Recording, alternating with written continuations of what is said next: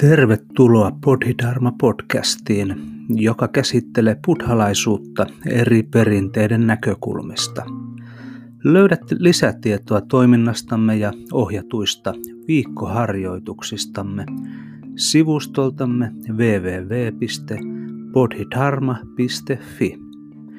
Pidemmittä puheitta, tervetuloa Dharman äärelle.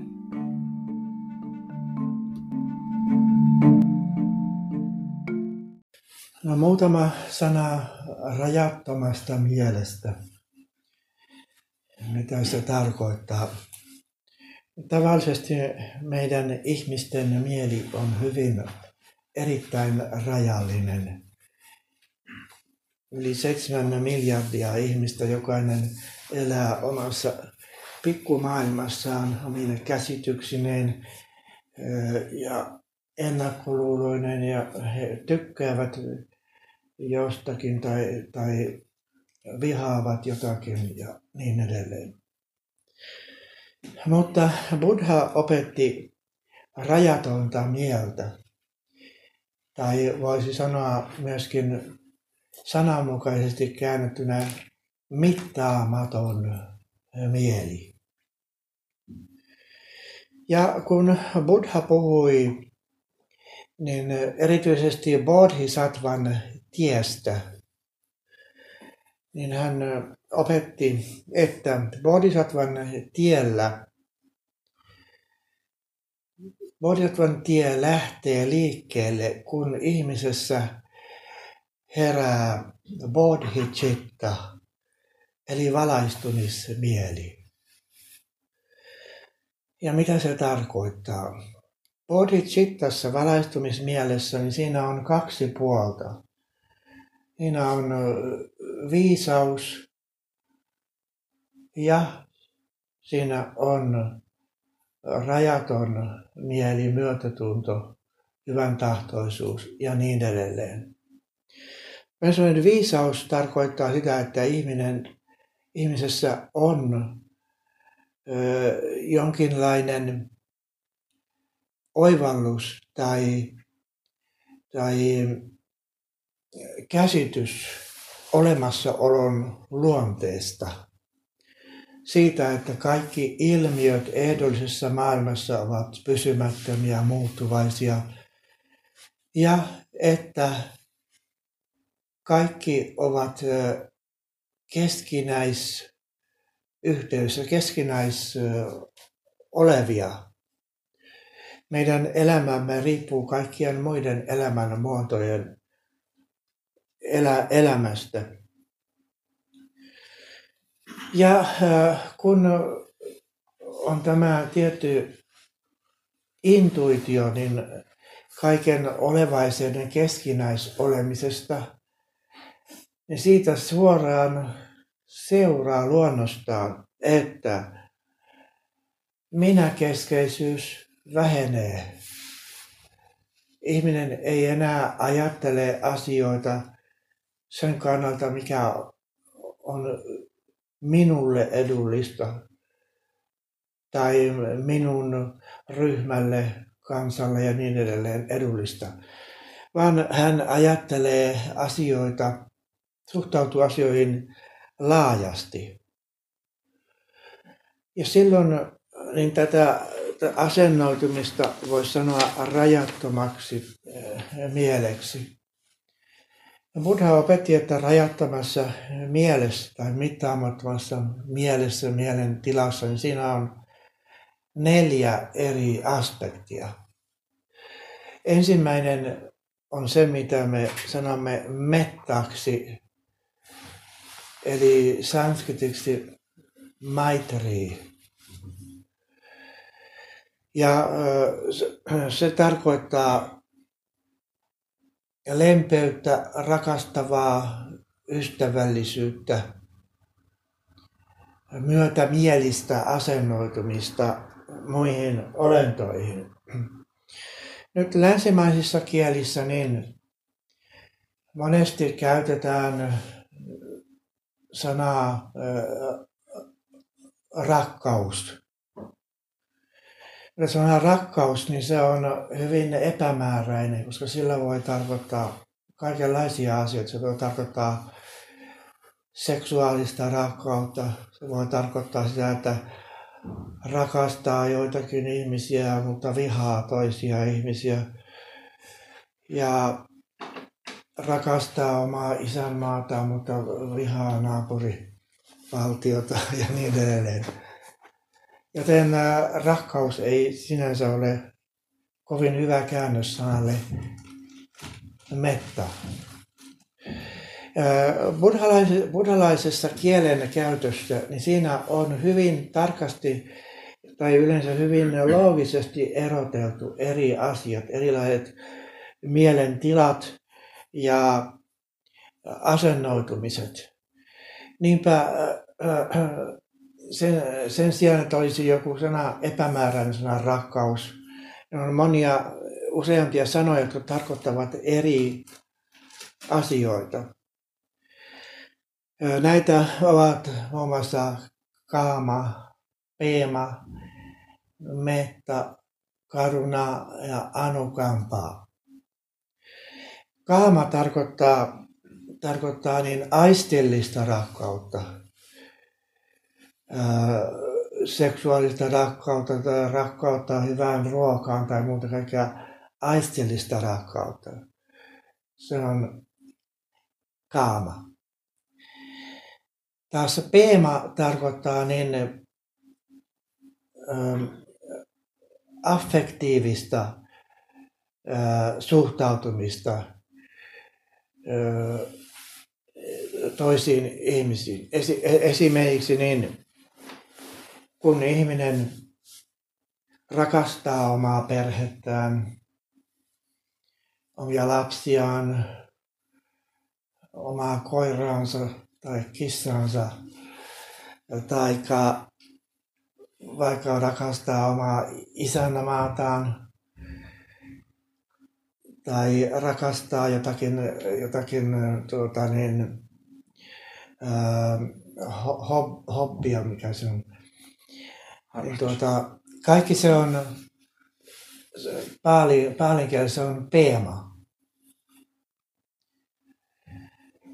se on kiinni, niin voisi sanoa kiintymystä, se on kiin, kiin, kiintymystä. Kaikki mikä on kiintymystä, se on teema. Mutta sitten on metta. Ja metta tarkoittaa asennoitumista, mikä ylittää kiintymyksen. Toinen se tarkoittaa myötämielistä, ystävällistä asennoitumista toisiin olentoihin.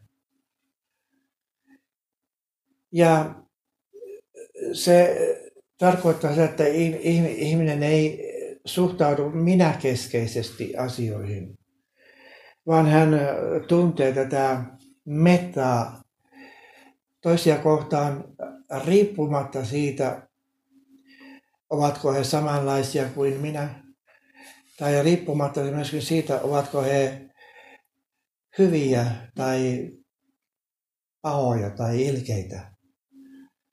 Silloin on kysymyksessä metta tai maitri. Sitten on vielä sana anukampaa. Ja se tarkoittaa niin, voisi sanoa hyvän tekeväisyyttä.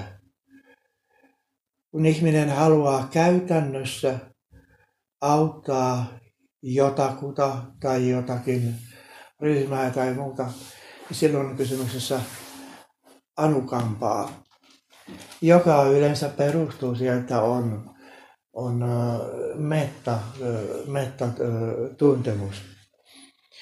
Ja näin siis buddhalaisessa kielenkäytössä nämä eri, eri sanat ne selkeästi erottuvat toinen toisistaan. No sitten niin voisi sanoa, että rajattomassa mielessä niin siinä on, on neljä perus, perusaspektia, joita voi kontemploida tai meditoida. Näistä Ensimmäinen on siis, siis metta, eli maitri, joka on yle, niin kuin yleisasennoituminen myötämielisesti toisiin olentoihin, empaattisesti ja, ja myötämielisesti. Haluan hyvää toisille. Sitten toiseksi on karunaa, joka tarkoittaa myötätuntoa. Eli sitä, että ihminen ymmärtää toisten olentojen kärsimyksen ja hän toivoo toisille olennoille kärsimyksestä vapautumista. Ja jos on mahdollista, niin hän tekee jotakin toisten olentojen hyväksi. Sitten on kolmanneksi on mudita, eli myötäilo, joka sekin on tärkeä aspekti, koska jos ihminen tuntee paljon karunaa, eli myötätuntoa, niin hän voi olla hyvin herkkä kaikelle kärsimykselle, mikä maailmassa on. Ja tuota, hän saattaa masentua siitä, miksi on niin paljon kärsimystä. Sen takia tarvitaan myöskin muditaa, eli myötäiloa, joka tarkoittaa sitä, että iloitsee kaikesta positiivisesta. Iloitsee, muistaa kaikki positiiviset asiat, jotka on olla omassa elämässä. Iloitsee toisten ihmisten positiivisista asioista ja saavutuksista kadehtimatta – ja kun toisilla on jotakin hyvää, niin ilmaisee myöskin sen, että on tyytyväinen siihen, että, että on hyviä asioita tapahtunut. Sitten on, on neljänneksi on upekha, sanskritiksi upeksha, joka tarkoittaa tasapuolista tyyneyttä. Toisin sanoen sitä, että vaikka maailmassa on kärsimystä, niin siitä kärsimyksestä ahdistuminen ja masentuminen, se ei auta vähentämään kärsimystä. Vaan tarvitaan upekaa eli tasapuolista tyyneyttä, joka ilmenee niin elämän eri olosuhteissa, myötä- ja vastoin käymisissä, voisi sanoa. Ja upekha erityisesti se voi kehittyä niin syvetä meditaation mukana. Jos me harjoitamme meditaatiota myöskin tietoisena ja tarkkaavaisena olemisen meditaatiota, niin silloin me voimme syvemmin alkaa tuntea upekhaa, tasapuolista tyyneyttä. Eli asiat eivät hetkauta meitä niin helposti. Me tunnemme, olemme tietoisia kärsimyksistä, olemme tietoisia positiivisista asioista. Mutta meidän mielemme syvyydessä on tasapuolinen tyyneys. Ja niin kaikkia näitä voi harjoittaa myös meditatiivisesti täällä meidän Bodhidharma-yhdistyksessämme Samposta joka kuukauden alussa on meditaatio, joko mettään, karunan, muditaan tai upekhaan meditaatio. Ja äh, niin kun, kun meidän minäisyytemme vähenee, niin silloin nämä eri rajattoman mielen aspektit, ne ilmenevät meidän elämässämme ja meidän kanssakäymisessämme toisten ihmisten kanssa. Tavallisesti ihmisillä voi olla tai on vaikeata suhtautua mettaisesti kaikkiin olentoihin. Monilla ihmisillä, miltei kaikilla on kaikenlaisia niin, pettymyksiä, karvaita kokemuksia ja tuota, vihaa tai suuttumusta, haluaa, haluaa kostaa jotakin jollekin ja niin edelleen. Ja ei pysty helposti antamaan anteeksi niille, jotka ovat jotenkin loukanneet. Mutta se sitten kehittyy ja nämä negatiiviset asennoimiset, niin ne voivat vähentyä, jos me meditoimme ja annamme mielemme tulla avaraksi. Kysymys on avoimesta mielestä. Nyt on yksi tarina Buddhasta, joka liittyy tähän. Kerran eräs kerran Buddha oli, oli jossakin paikassa oppilaidensa kanssa ja sinne tuli eräs mies, joka oli hyvin poleeminen ja hän alkoi haukkua Buddhaa, Buddhan opetuksia ja, ja Buddhan yhteisöä ja dharmaa. Hän alkoi haukkua. Ja hän oli hyvin aggressiivinen. Oppilaat ajattelivat, että käykö hän Buddhan kimppuun. Mutta, mutta Buddha, niin, tai he, jotkut, jotkut ajattelivat, että heidän pitää puolustaa Buddhaa, mutta Buddha sanoi, että ei. Ja se mies, kun hän haukkui Buddhaa, sitten yhtäkkiä hän ei, häneltä ei tullutkaan enää mitään ääntä. Buddha vain istui ö, tyynenä ja kuunteli. No sitten tämä mies meni pois. Ja kotona hän, hän ajatteli asioita uudelleen. Ja hän tuli katuma päälle. Ja hän ajatteli, että Buddha onkin, onkin joku suuri ihminen opettaja. Ja seuraavana päivänä hän tuli Buddhan luokse uudelleen.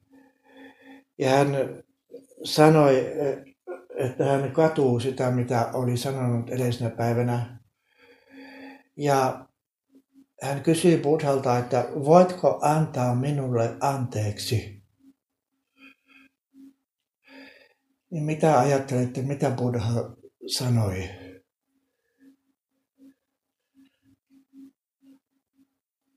Jos ajatellaan Buddhan rajatonta mieltä. Ei ole mitään anteeksi annettavaa. Ei ole mitään anteeksi annettavaa. Ää, niin, enemmän tai vähemmän. Hän sanoi, että en voi antaa anteeksi. Mm-hmm. Koska tuota, anteeksi antaminen edellyttää sitä, että ihminen on loukkaantunut. Hänellä on minäkuva, jota on loukattu. Ja silloin hän antaa anteeksi.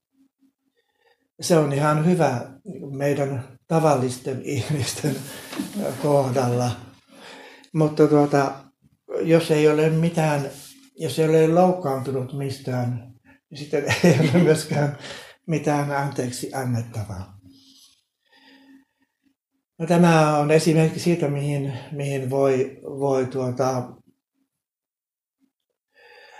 päätyä, jos harjoittaa todella syvästi meditaatiota ja rajatonta mieltä.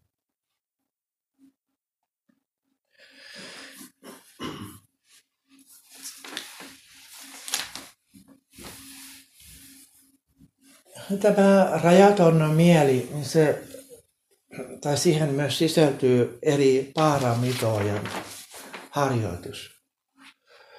Koska buddhalaisuudessa puhutaan paramitoista, eli tuolle puolen menevistä hyveistä, tai voi sanoa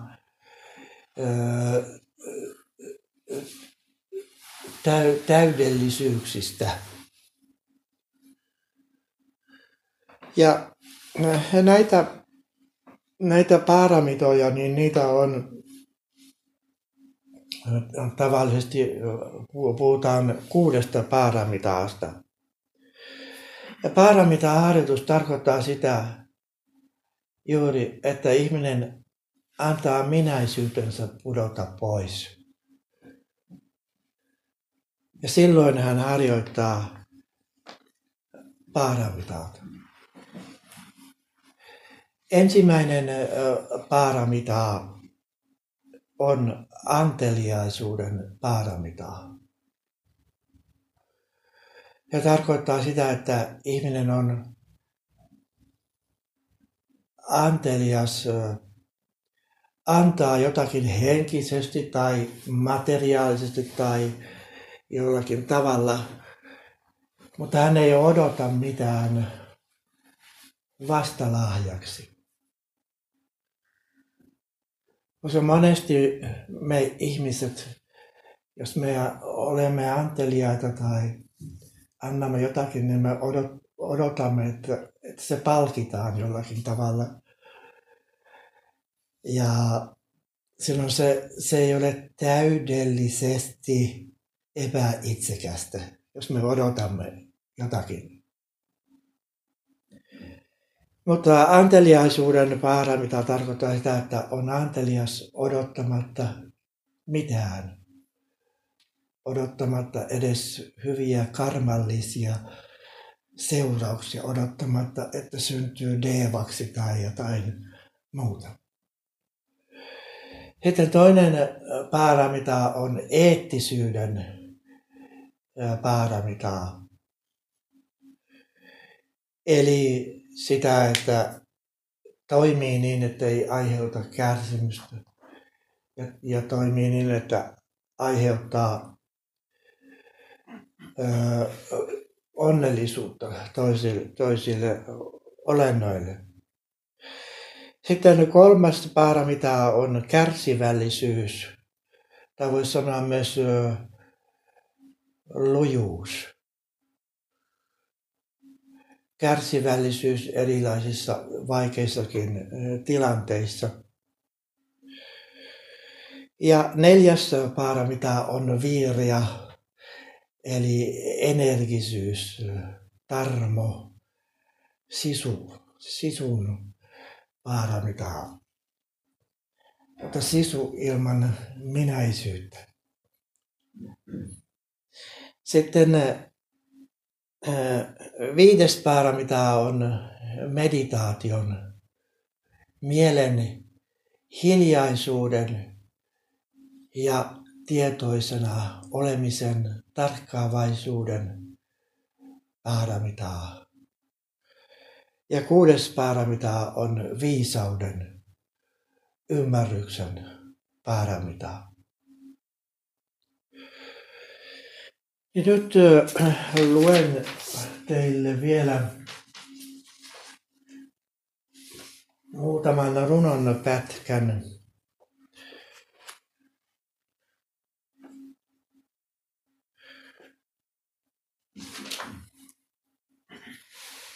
Jo, jo, jotka on aikoinaan kirjoittanut mestari Shivu 1300-luvulla. Ja tämän runon pätkän jälkeen pieni meditaatio.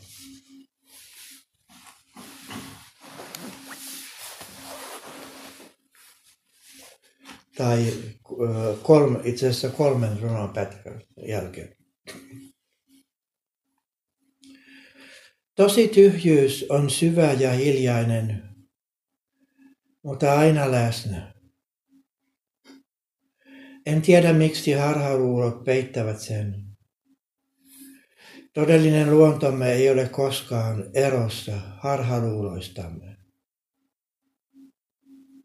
Kukat kukkivat ja kuihtuvat, kun kevättuuli puhaltaa. Puhdas ja raikas pihamaa sateen jälkeen. Ikivanha mänty puoliksi sammalen peittämä. Näkymiä meidän kaikkien silmien edessä.